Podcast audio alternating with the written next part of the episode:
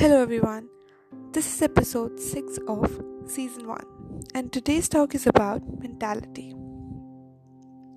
And if I want to define mentality, I can say that it's how we see things, how we take things, and eventually what do we do with them. So, when we think about achieving anything, we take into consideration is hard work, consistency, and a little bit of luck. But before that हमें अपनी mentality पे work करना चाहिए because if we have a right mind set everything fits into the right place so if I take an example जैसे कि a person who is not really privileged can think I don't have the right resources to do what I want to and you know blame the situation for it while on the other hand another person in the same situation can think yes i don't have the resources but i want them in future and i'm going to work really really hard for it. Same situation different mindsets. A lot of makes a lot of difference. Seriously. See we as human beings have a tendency to blame things even if the, they're the same situation that we wanted long time ago. But what we forget is appreciating things that we have rather than just worry about those we don't.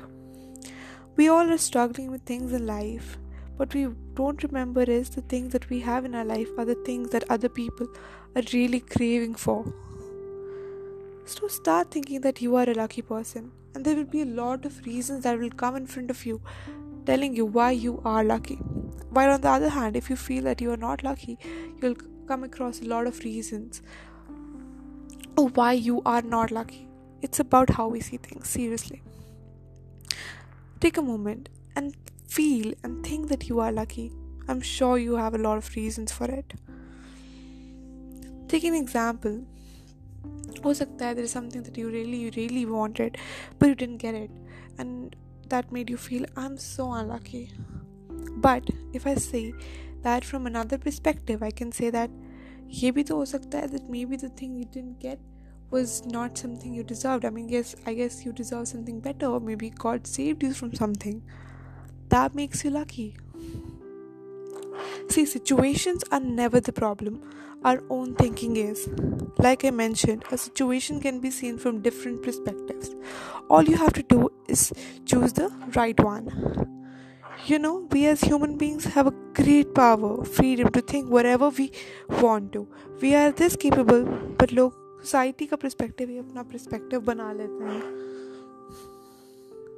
We are free beings and choosing bad and good is literally in our own hands a person can be highly successful famous by hard work consistency but an individual can be happy only and only if he has a positive mindset and life is not about just achieving things but it, it is also about how happy you are but the question is, how?